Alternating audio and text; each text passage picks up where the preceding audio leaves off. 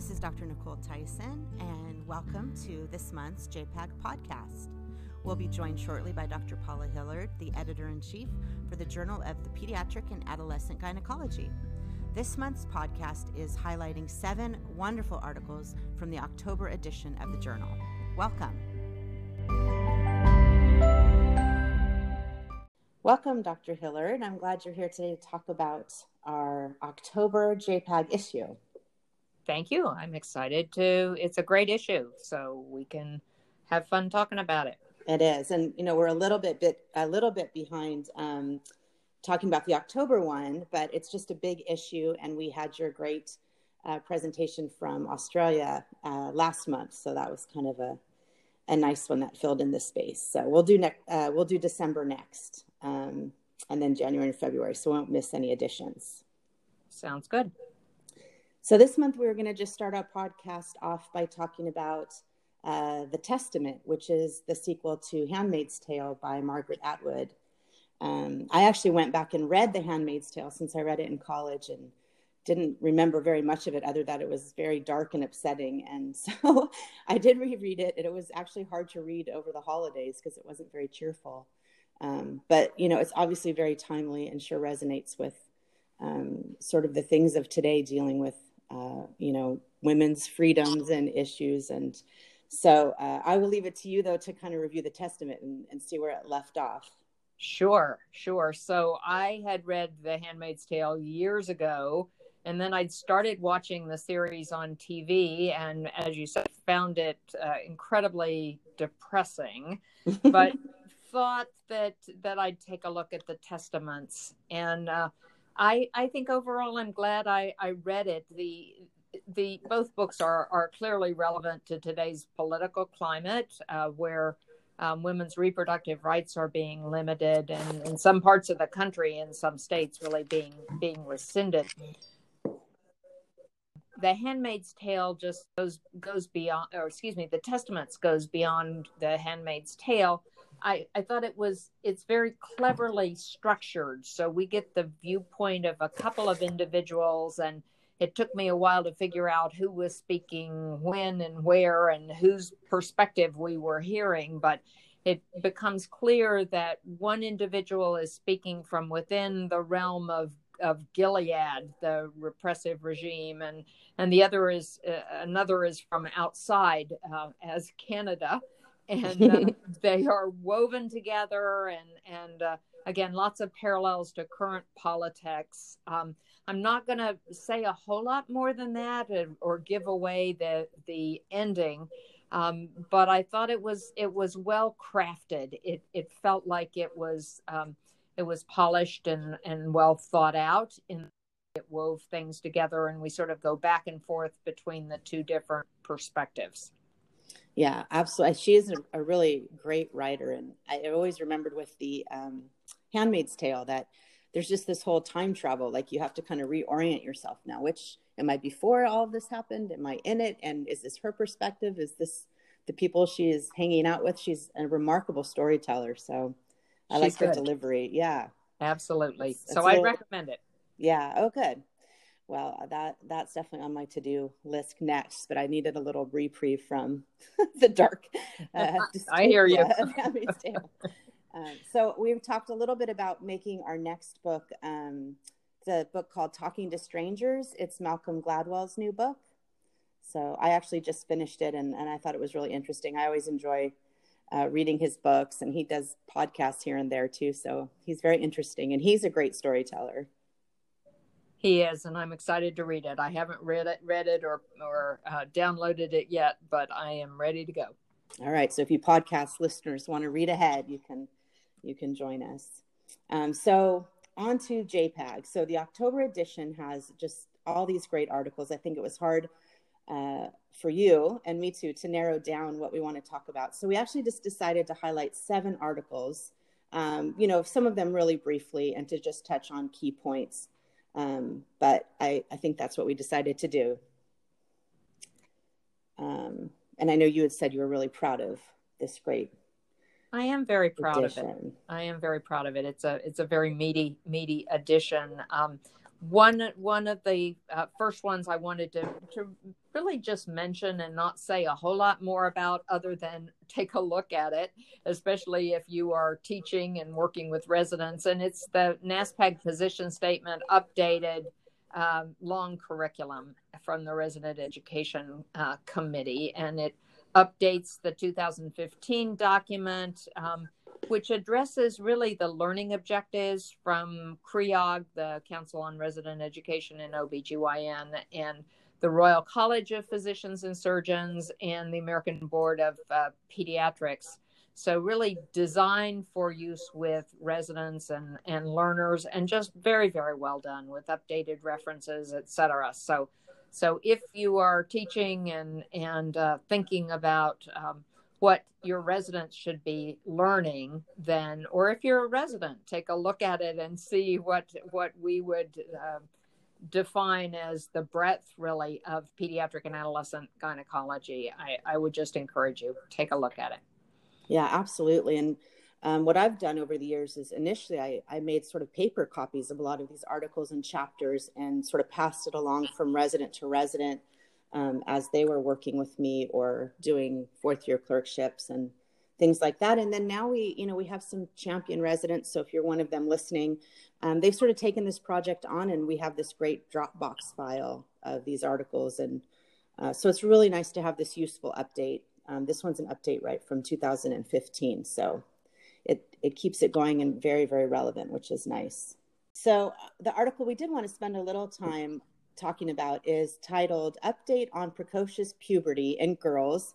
And I'll actually let you say the author's name since you have met her and have some info about her too. So, this is by Dr. Erica Eugster, and she is a pediatric endocrinologist. And I first met her at our NASPAG um, annual clinical and research meeting, and uh, where she talked about premature thelarche um, she's at Indiana University. She's on the editorial boards of a number of endocrinology uh, journals, and uh, I always sort of looked at Indiana as as a sister institution to the University of Cincinnati, which is where I was for for 23 years. And uh, um, IU has a, a, very strong division of adolescent medicine and and uh, good care of of teens and uh, I think this is a, a really lovely review on an important topic. Yeah, so I think this article does a really remarkable job of just sort of piecing together and simplifying this really complex topic for a lot of OBGYNs and, and us in pediatric and adolescent gynecology. It actually somehow turns this endocrine, twisty, complex topic into something that's a lot more simplified. Um, so she really breaks it down nicely, too, talking about differences between um, central precocious puberty and peripheral precocious puberty, and then the common presentations of premature adrenarche and menarche. Um, what, in your experience, how do you sort of see these people in your PAG consult service? I think one of the things that I would say is is how many of these girls we see it depends a lot on local referral patterns. So in our area here in the Bay Area, I would say most of these girls go to pediatric endocrinology directly. Um, I will not infrequently see someone who is eight or so, and mom is concerned that she is experiencing precocious puberty. And what I then end up doing is really explaining that at age eight, it may be a little earlier than some of her peers, but it really doesn't meet the definition of precocious puberty. So I don't see very many of these girls, particularly the really younger girls, um, referred to me directly.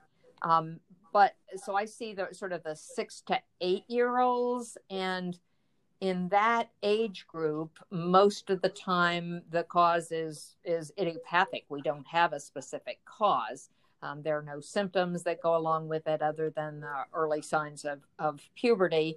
And if parents are really focused on height i have one family that i'm thinking about in particular where um, the parents are just so very very focused on how tall their daughter is going to be and that really is the child that I would refer to pediatric endocrine to discuss the benefits uh, versus risks of GnRH suppression. Um, uh, while I can say to that individual that there's not a whole lot of benefit for that six to eight year old in in suppressing uh, pubertal development with um, uh, GnRH analogs, with um, I think the the pediatric endocrinologist um, may their statements to that effect may carry a little bit more weight. So if that really is a focus and the parents are really concerned about it, I will refer that child.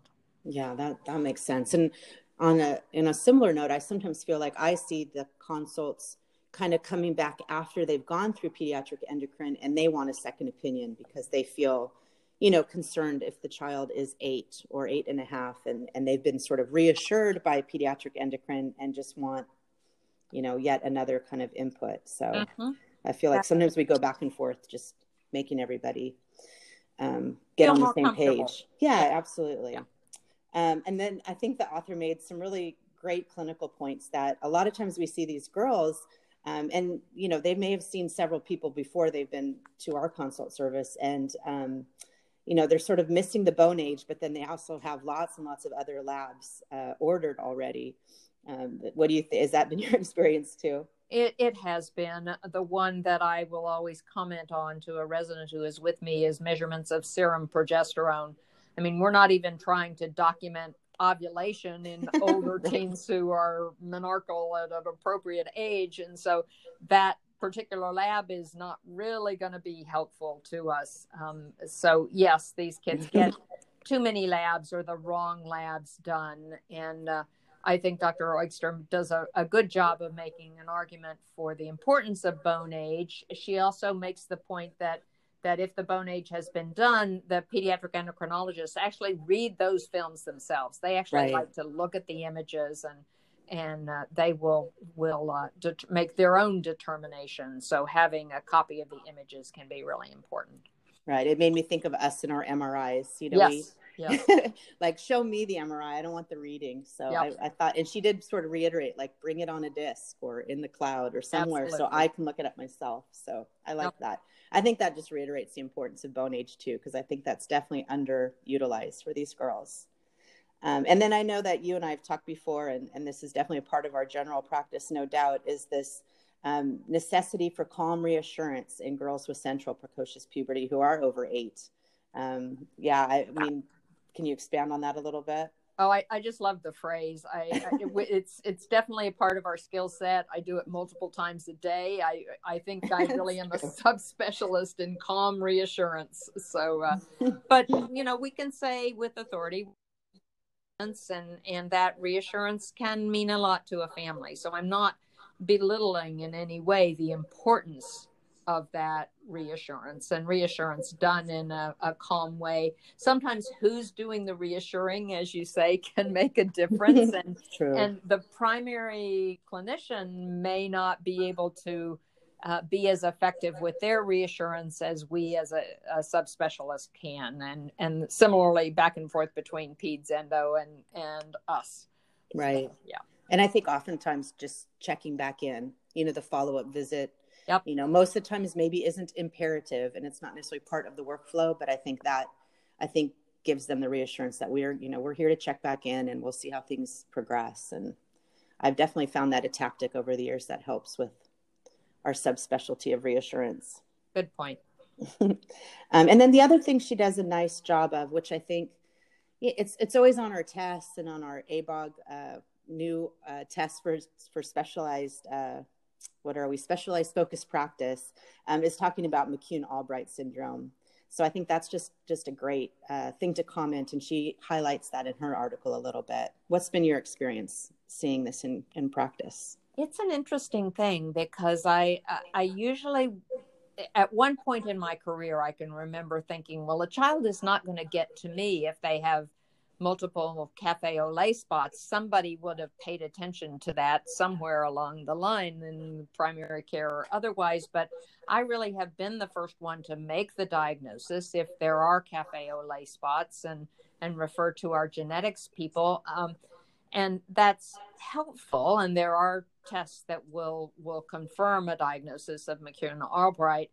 but I have several girls in my practice right now with recurrent ovarian cysts and even episodes of bleeding. And a couple of them have had negative testing. And I, you know, we keep sending them back to genetics and they say, well, it sure looks and smells like McCune Albright, but we can't absolutely confirm it. And and one of those girls, the peripheral precocious puberty, like McCune Albright, moves into or becomes central precocious puberty. So you really are kind of triggering an early puberty, uh, uh, central precocious puberty, and it's it can be really hard to manage. So uh, you know, I think a multidisciplinary approach can be helpful. Yeah, absolutely. And I've had similar experiences with genetics where they're super engaged and want to be helpful, but they can't. I mean, we just have limited knowledge at this point of all the different um, genetic diagnoses. So I think it's tricky. Yep. Um, and then she talks on kind of an interesting point, I think, certainly for us in Northern California, um, about exogenous estrogen exposure leading to per- peripheral precocious puberty. Um, she alluded to things obvious, you know, like taking your mom's estrogen, um, but also like exuberant use of tea tree oil and lavender. So um, I have not actually seen this in my practice. Um, but after reading about tea tree oil and lavender oil um, in the notes of my colleagues in pediatric endocrinology, I have become aware and uh, am, am a little sensitized to it now. Have you seen it in any of your patients? No, I haven't. I we had a patient in the um, Bay Area who they felt had it from the too much tea tree oil. Uh huh. So I think they were just using it on her vulva for irritation, and it was sort of part of the workup. And they had her stop, and things got better clinically. So I thought that was kind of an interesting, a real thing, something to keep in mind. I mean, yep. there's all these exogenous things out there and we never know. And I think sometimes people feel like more is better. So maybe that's the the more was the exuberant use she referred to. For sure, but but as well the the assumption that families have if they can buy something over the counter that it's safe. Right. And it may not always right. not not not, not always, always the case. No. That's true. All right, we're going to move on to our uh, next article titled "Sexting and Young Adults." Uh, sorry, "Sexting and Young Adolescents: Associations with Sexual Abuse and Intimate Partner Violence," and it's by Kanani Titchen uh, and her group out of the Bronx in New York. Um, I really like this study. It, it looked at sexting by young adolescents and its associations with adverse life experiences um, specifically looking at exploitative or violent sexual relationships. So uh, their study recruited over 500, like 550 teens to be precise, aged 14 to 17. 65% were girls and 37% were boys. Um, they came from clinics associated with a very urban children's hospital um, that was associated with low resource and uh, high poverty high poverty population. Um, so I think before we start our discussion, it's probably important that we elaborate on what is a sext. So I'll leave you to define that in the study. so the authors were um, described uh, really operationally what they ask, and they described it to teens as a sexually suggestive or naked picture of yourself to another person through text or email. So having sent such or being asked to send such. And uh, this is just to me a, a really important article. Um, as you say, comes from Children's Hospital at Montefiore. Uh, Susan Coupey is the senior author. And I, I just have to say, um, one of the reasons I love doing what I do is that I learn with every issue. And this just opened my eyes to an issue that I hadn't been thinking about um, and uh, they did just an, um, an amazing job, uh, really large numbers, uh, just a, a, fabulous study. It is. And so um, let's talk about what they found. It was very, I thought it was very interesting. And I think it absolutely changes the way I think about um, talking to patients about social media and texting and sexting.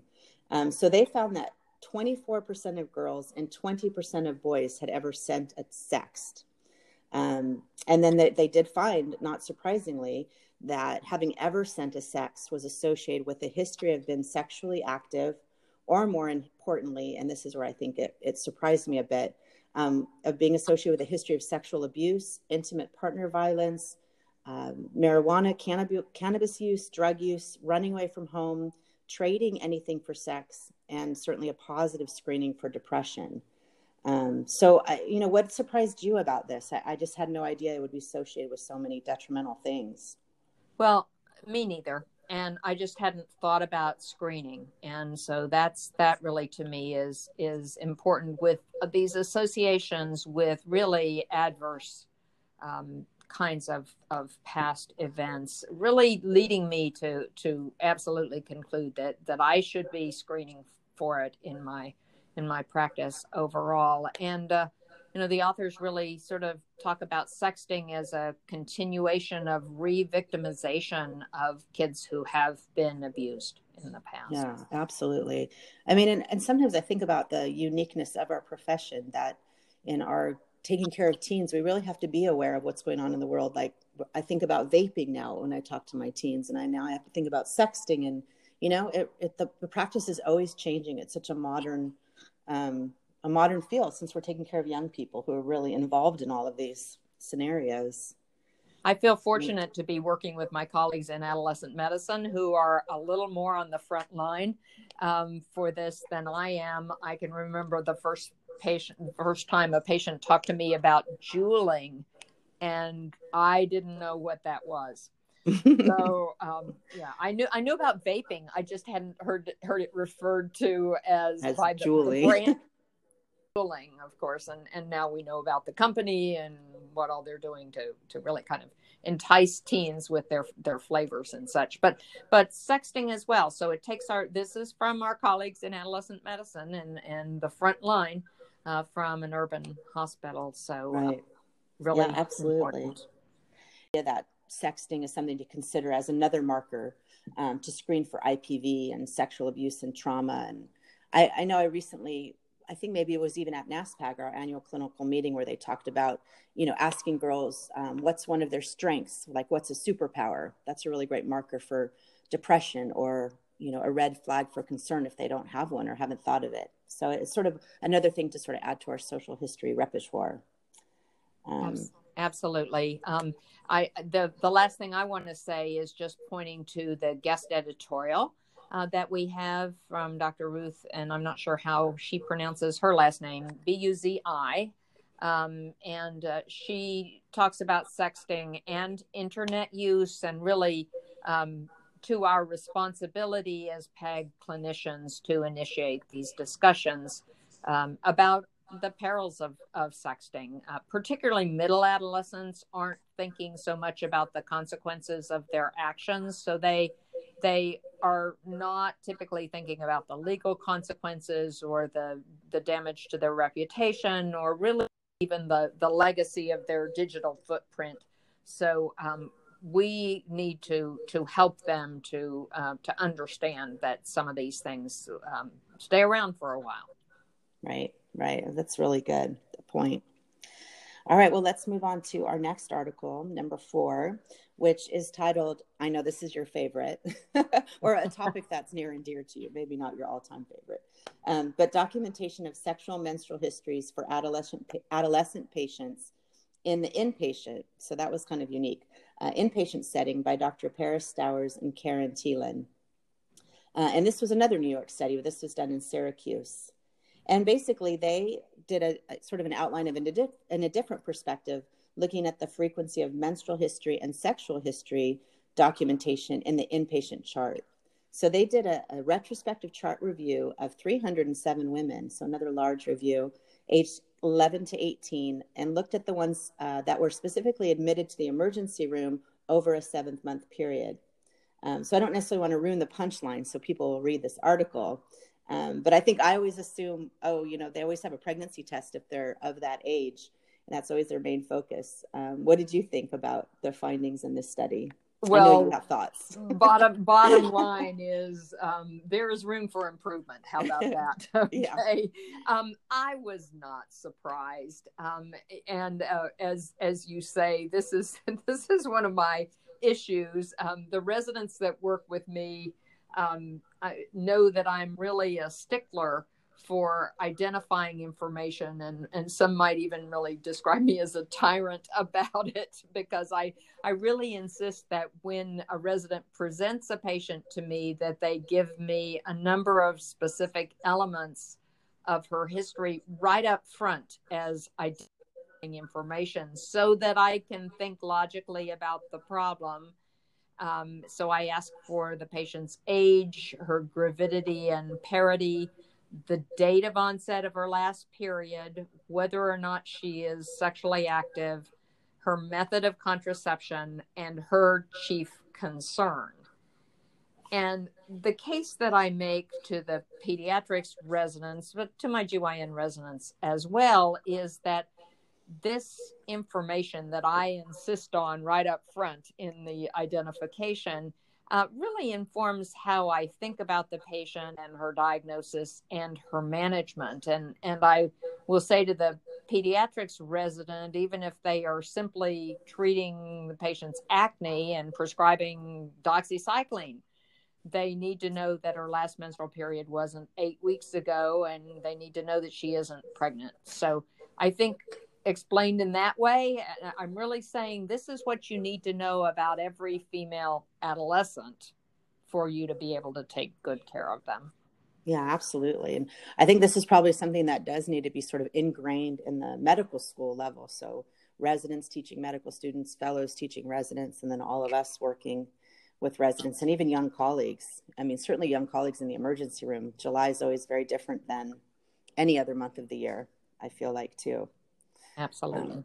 Um, um, do you have any thoughts or on how we can improve this, like chart wise or you know across the board wise? Well, you know, the one one uh, critique of a study like this is just because you didn't find it in the medical record doesn't mean it wasn't asked. And of course, the standard historical reply to this is if it isn't in the medical record, it didn't happen. So um, that's true. That's of course facetious, but it, there there may be some of that in terms of of documentation. Right. Um, but I I really um, you know I just say just do it.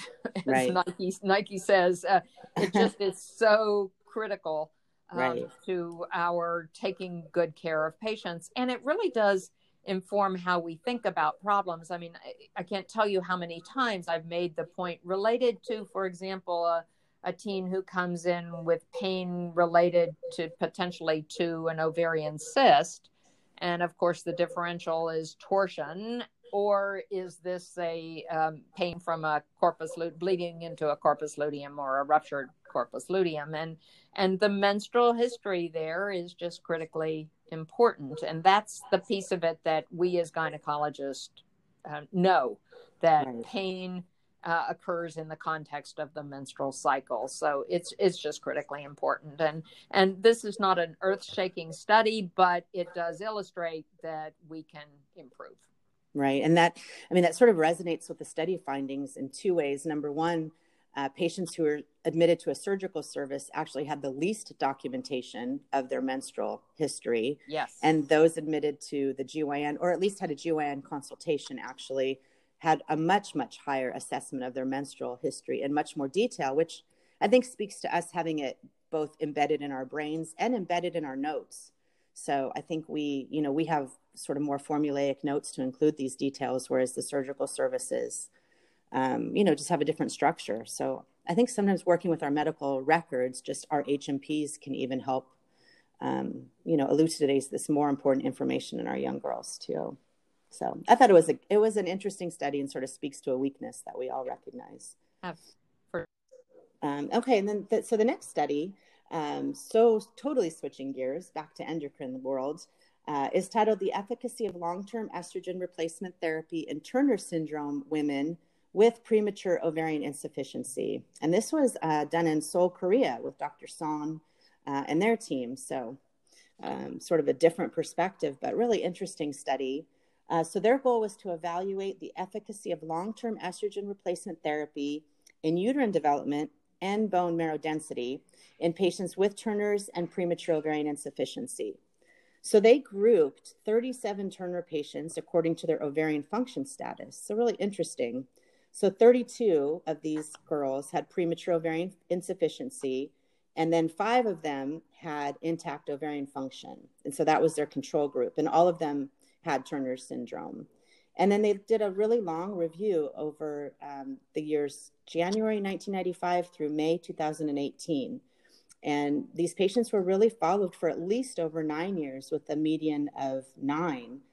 And then they looked at uterine length, uh, uterine AP fundal diameter, and then bone marrow density. So it, it also wasn't super surprising that the estrogen replacement therapy improved, you know, all those parameters. Um, so I, I think it was interesting. What what do you kind of think were the, the strengths of this study? Well, as you as you point out, the uh, length of follow up I think is is a real strength, and so I think that's that's something important. Um, I really enjoyed seeing uh, and thought it was important to see that there really was a clear increase in volume. Um, I have uh, one mother of a patient with POI who is just focused on uterine volume to the exclusion of everything else related to her daughter's um, POI, and uh, so really good to see that that there is is growth of the uterus as as would be expected but just documenting it well. Right and i just always like these articles that remind us that it's not premature ovarian failure it's premature ovarian insufficiency i just i think the the language matters and so i i still find a lot of um, sort of younger or out of our specialty folks talking about failure um, and i just I don't know. I think I like the insufficiency terminology better. So it's nice to see it when it's in an article in a title. It it's it is a good point that that they talk about POI. Um, I did wonder their group that they they described as having intact ovarian function. It's not entirely clear how intact their ovarian function was. They may have been having regular cycles, but but that was one um, critique that I had of, of wondering that this is their control group, and I'm not sure that we can really assume that their ovarian function was quote unquote normal. Right. So it might even been um, even a, a, more striking difference if we used patients who had no ovarian insufficiency at all, you know, weren't Turner syndrome, because then it would be even more um, you know, maybe we've sort of more marker of difference. I don't know. That would have been that would have been an interesting. It would have been tier. interesting. Yeah. yeah. All right. So number six is another fun article. I liked. I think this one of the the bunch was one of my favorites, just because I I like this topic and I thought it was really well done. I'm um, in another international study. So this is menstrual suppression in pediatric and adolescent patients with disabilities ranging from developmental to acquired conditions. A population study in an Australian quaternary pediatric and adolescent gynecology service from January 2005 to December 2015. So this was from uh, Dr. Leeks uh, and their group out of Queensland, Australia. So we've got a whole international journal this month. Um, and what they did is they did a retrospective uh, review of notes over their service over a decade um, and reviewed almost 70 adolescents who presented to their PAG service actually requesting menstrual suppression. And they specifically looked at three methods the combined oral hormonal contraceptive pills, uh, Depo-Provera, and then the Mirena IUD. And so their findings, you know, were not surprising uh, that 59 out of 68 girls, or almost 90%, achieved menstrual suppression. Uh, it was surprising to me that over 50% were suppressed after their initial visit. I don't, they didn't really specify the timeline upon suppression, but it took one visit. Um, I think the interesting part, and I know that um, you'll want to talk about, um, is the issue of time, like how long um, it took to get that menstrual suppression to be successful. Um, so I think one of the things they definitely uh, commented on is that maybe combined hormonal, hormonal contraceptive pills may not be the top tier and best option, even though it frequently is the one used first. Um, and we're just back to the patience, patience, patience, and reassurance. Um, so, do you have thoughts on that? Which I know you do.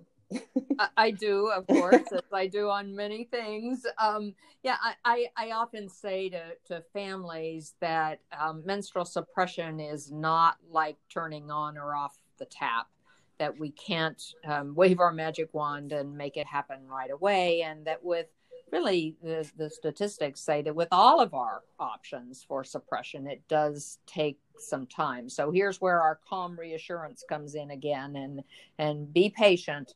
Um, that with time, virtually everybody or a very high percentage gets to that that suppression or something that that is improved over time.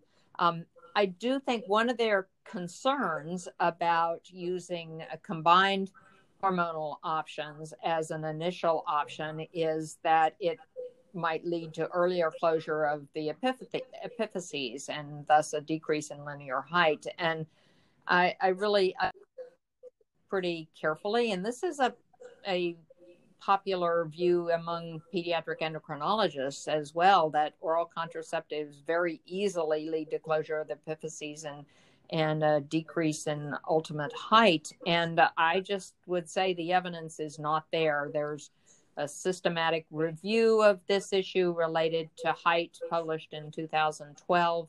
Um, there, there's our historic evidence and um, the experience of the attempts, and, and I find this absolutely fascinating from the 1950s and early 60s when it was thought that girls could be too tall so in that over that period of time, the thoughts were, well, we will give these girls high dose estrogen or estrogen to close their epiphyses, and they won't be so tall. And multiple studies, and if you really go back and look at these studies, some even from earlier than the 50s, um, they were using whopping doses of estrogen and weren't very successful. So, multiple times the dosing that is in our current oral contraceptive pills. So, the idea that our current pills will be effective in closing the epiphyses, I think, is is really incorrect. Yeah, and I think you're right. I think um, pediatricians certainly have learned that and feel strongly about that because that's definitely something I get questions and consults about. And you know, the birth control pills, right, of the 50s and 60s were like 150 micrograms you know, compared to our 20 to 35, you know, sometimes 50 rarely today that we use. It's interesting. And, and in the attempts to to uh, make girls not so tall, we're not even using the com- we're not using birth control pills. They were using just estrogens, and we're using them in, as I say, really high doses. Mm, that's so interesting. Yeah, so that's where kind of historical experience factors into sort of this thinking too. Um, and then what did you feel like there were any limitations in this study? I definitely, I definitely had one I thought of. I know you, you must have too. Um, I kind of was surprised about about the weight. Their BMI average was much lower. Clearly, this was not a U.S. Ah. study. Um, so their their BMI was 20 average or median BMI uh, was 21.7. That is so true. I think that is true. That's been my that has not been my experience with my population. So I, I think that might have been interesting to sort of see the breakdown in that factor as well. Um, yeah. So in a nutshell, they really reiterate with kind of an authoritative voice that really Depo-Provera and the Mirena, Mirena, Mirena, Mirena IUD should be considered first line and really think about counseling that suppression can be achieved, you know, closer to the 12 year mark than 12 a month mark than the three month mark or something like that, three to four months. Right, um, absolutely. Uh, you know, one one thing I would say uh, in commenting, I'm a, I'm a real proponent of the levonorgestrel IUD uh, for this population. We this the study we reported from Cincinnati Children's um, showed uh, really um, good effect in this population. So I am a big proponent, families may not be ready after first counseling to go there with an IUD. And uh, so the option of starting with something, and I, I would say in, in my patients, the, the biggest first choice is, is Depo-Provera. Um, and um, but then thinking about the option of switching, um, even after they've achieved amenorrhea with depomedroxyprogesterone acetate, um, and especially in this population of kids, many of them will have an anesthetic for something else. So, an MRI of whatever, and they need an anesthetic for that, or some other procedure where we can combine an IUD insertion with the other procedure right. uh, is something that the families really appreciate and uh, can be efficient right in terms of time. So that's that's something that that when I see these families in follow up, especially the ones who are who are um, happy with the the uh, Depo Provera um, and have achieved amenorrhea, but um, who we we do need to still remind them of the potential effects on bone and the idea that that they could then switch over to the levonorgestrel IUD. Right. And just on the topic of bone, so what like what is your counseling on that? I'm I'm curious too how you sort of reassure and yet advise, you know. So um, you know, we start what i what i would say is is that uh, we talk about bone density and depomedroxyprogesterone acetate that um, basically uh, studies do show that that girls do not achieve or, or, accrete bone at the pace that they would if they were not using the hormonal contraceptive. Um, I, I do offer some reassurance in that the studies don't really correlate use of Depo-Provera with um, increase in fractures. So that is somewhat reassuring. But some of these girls have other factors that put their bone density at risk. They may not be right. uh, weight bearing or mobile. Um, so so we worry about that. So um, you know, I will at every follow up visit, and, and I see these kids yearly at each of those yearly visits, we'll discuss again the risk versus benefits and do they want to think about the option of switching over to the levonorgestrel right. IUD. Right. Yeah, that, that makes a lot of sense. Um, I like that counseling. And I think that's, you know, that comes up so much in practice. It's such a good thing to think about and give options. And I think IUDs are becoming more and more acceptable and moms are getting them and sisters are getting them and i think that helps. It's it's refreshing. Yeah. Um, all right. Well our last but not least um, is the risk factors for endometrial cancer or hyperplasia in adolescents and uh, women 25 years or younger.